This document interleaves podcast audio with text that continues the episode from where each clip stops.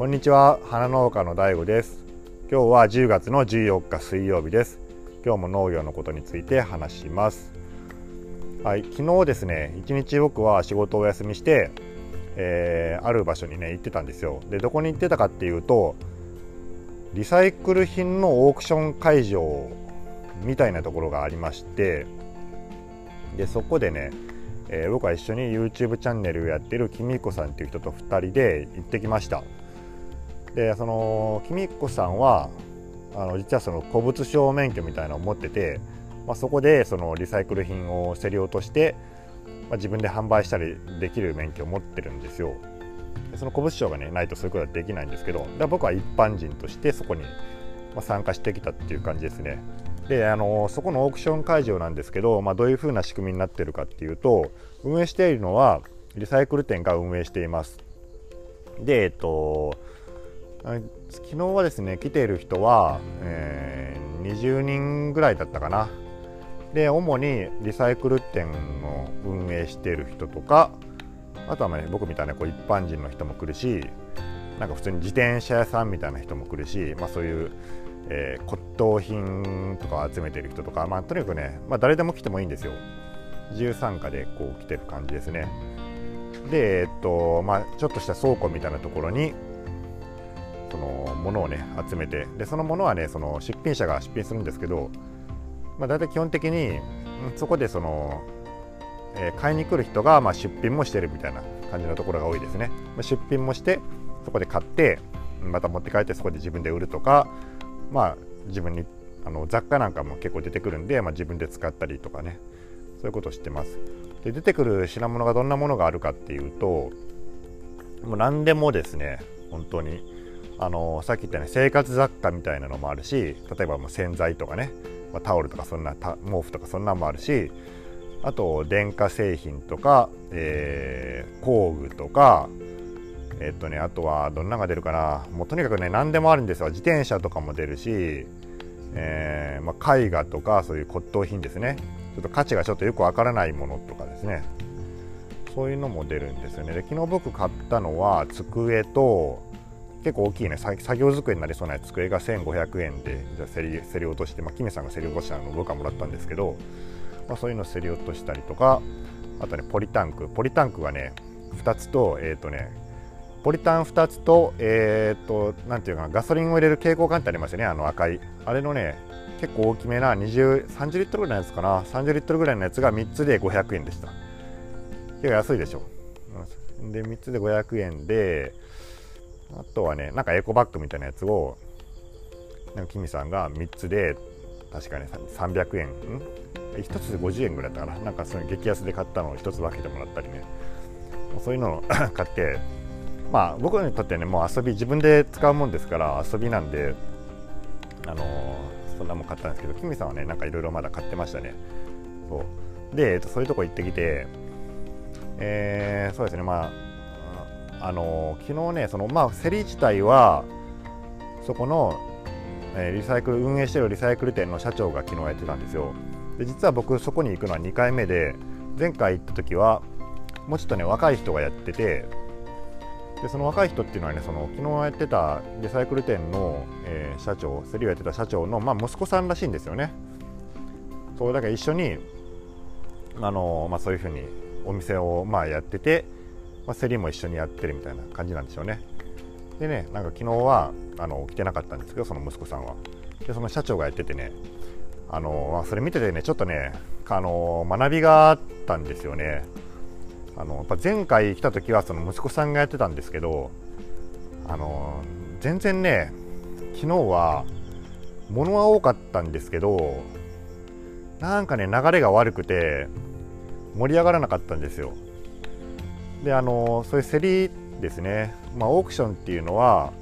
僕はそんなにあの見たことはないんですけど、まあ、花市場なんかでもね毎週オークションがこう開かれてるわけなんですよね当然ながら。でやっぱそういうのをね見てるとやっぱそのオークションの前に立つこの競り子によって全然その売り方っていうのが違ってやっぱ上手い人っているんですよね。その経験があって上手い人っていうのはやっぱ流れが早いしその日の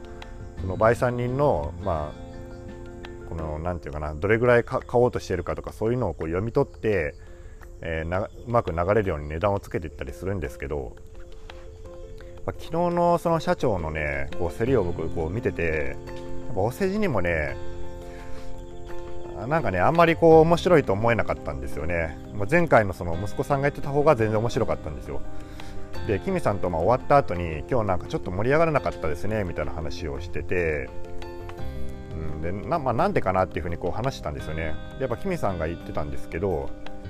あのー、あの人は今日の社長はあのー、売るのにそのなんていうかなまあハウトゥーがないというこという表現をしたんですけどね、まあ、それをそれ聞いてああなるほどなって思ったんですけど、買う人がどういうふうに使うかっていうのをイメージするようなことをね言ってないようにっていうことなんですよね。こうあのただねこう確かに僕もずっと見てて、まあ、何が面白くないかって思ったのが多分その方のね、まあ、その方多分そのそ、ね、1台でそこのオークションの会場を作ったりとかリサイクル店をま運営したりとかっていうことであのだいぶね多分手腕はあるんでしょうけどあのねなまあ、語尾力が ないっちゃ失礼な言い方なんかもしれんけどまあでも聞いてないからいいですよね。まあその誰かも分かんないし。まあそのなんかね語彙が言葉の種類が少ないんですよ。いいよと安いよと これこんな値段じゃ買えないよと。あと何かなあのこれじゃかわいそうだよとか。でなんか安くする時はもう怒ったぞとかっていうねなんかねそれぐらいしかその言葉のバリエーションがなくてこの商品のことについて言わないんですよね、まあ、せいぜいそこの例えば誰でも知ってるような、えー、家電メーカー、えー、日立とかねパナソニックとかそれを言うだけなんですよ、うん、でもなんかそのパナソニックの、まあ、例えば分からんけど空気清浄機とか出てきたらこれパナソニックよいいよ安いよ、はい、1000円とかね、こんな値段じゃ買えないよ、はい、どうだとかって、そんなことを、まあそういう感じなんですよね。でね、やっぱこう、ちょっと勉強になるなと思って、多分ね、前回のその僕が見た、あのその息子さんの話だと、多分ね、その空気清浄機を、例えばこの空気清浄機は、えー、と何畳ぐらいのサイズで使えて、えー、消費電力もこんなに少ないよと。でこれを使うと例えば花粉が除去できたりとか、えーそうですねそのまあハウスダストがあの取り除けたりしてすごくいいしあのこれ多分あのリサイクルショップなんかでもあのもっと高く売れる売れるはずだしあの欲しい人もねあのこの例えばねこういう今の時期そういう、えー、換気をなかなかみんなしないじゃないですか。あの時節柄ねあの、まあ、コロナウイルスとかの関係があって。そういうのがあるからあのよく売れると思う思うからっていうふうにね。そういうその例えばその使う人の、えー、シチュエーションなんかをやっぱそう想像させて僕らなんかこう来てたらあそうかじゃああのあそこのね母親がいつもいるあそこに置いたらいいかもなとかっていうのを想像させるようなことをね言ってたような気がするんですよね。それがないんですよね。そのまあ安いとか値段じゃないとか そういうことばっかり言うんですよね。これもっと安くしたらいいかとかね。あ多分もうその社長は多分経験がありすぎてもうちょちょっとねまあ何て言うかなこう慣れすぎてるっていうか、えー、ちょっともうこうあれになってるんでしょうね、えー、もうあ、まあ、飽きてる飽きてるってこともあるんでしょうけどね、まあ、そんなスペースでやったらもう疲れちゃうのかな最初から最後まで、まあ、そういうのもあったんかもしれないですけどね、うん、ただねそういうことがあってああ勉強になるなと思って。僕もやっぱりあのお客さんにね直売で花を売ったりすることも、まあ、たまにあるんですよ。あのイベントなんかに行ってその対面販売ですね、まあ、そういうことがあるんですけど、まあ、そういう時ねあのお客さんにお花の良さをアピールする時に、まあ、つい、まあ、こうお花これ綺麗ですよとか、えー、長持ちしますよとか、管理が楽ですよとかそういうねメリットをやっぱ主張しがちなんですけどねあの今思えば。でもそうじゃなくてこう違ったアプローチも考えられますよね。例えばまあお宅の、えー、お宅でその日当たりのいい場所はどっかありますかっていうふうに例えば聞いたりしてあ玄関はちょっと日当たりが悪いけど例えば今だったら、えー、結構日が入ってくるかなとかっていう話になればですね。例えばその出窓はそういうところにありますか？とかで、うん、出窓はありますってそこはあの暖房の風とか当たりますか？とかって暖房の風当たるかもしれんなっていうか。あじゃあその隣の部屋はどうですか？したらそこはあの日当たりもいいし暖房は当たらないとか。じゃそういうところに置いたらそこもしかしたらあの日頃ねあんまりあのお花とか置かないからちょっと殺風景だったりするかもしれってね思うことがもしあるんだったらこのお花を置けばそれだけでその部屋が明るくなるしその日当たりも良くてそのね暖房の風なんかも当たらないから仲間すると思いますよとかそういうなアプローチも、えー、考えられるっていうかそっちの方がねそういうやり方の方がいいんじゃないかなとかって思ったりしたんですよ。なんでねそういうところはね、まあ、あの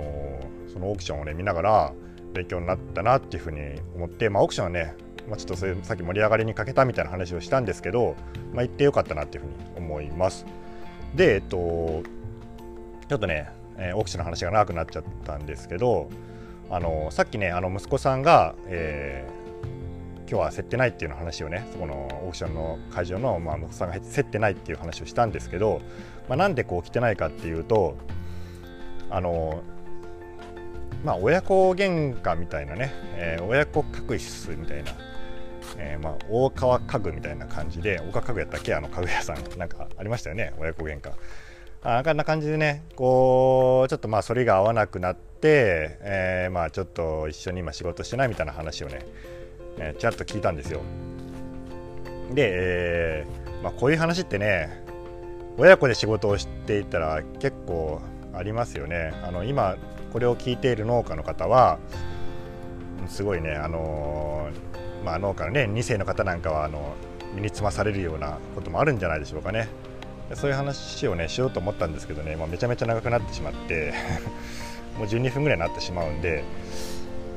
ちょっとね、えー、明日にしますこの親子確執の話は。ちょっとこれ多分話し出すとちょっと長くなってしまうと思うんではい。それではねじゃあまた明日。皆さんごきげんよう。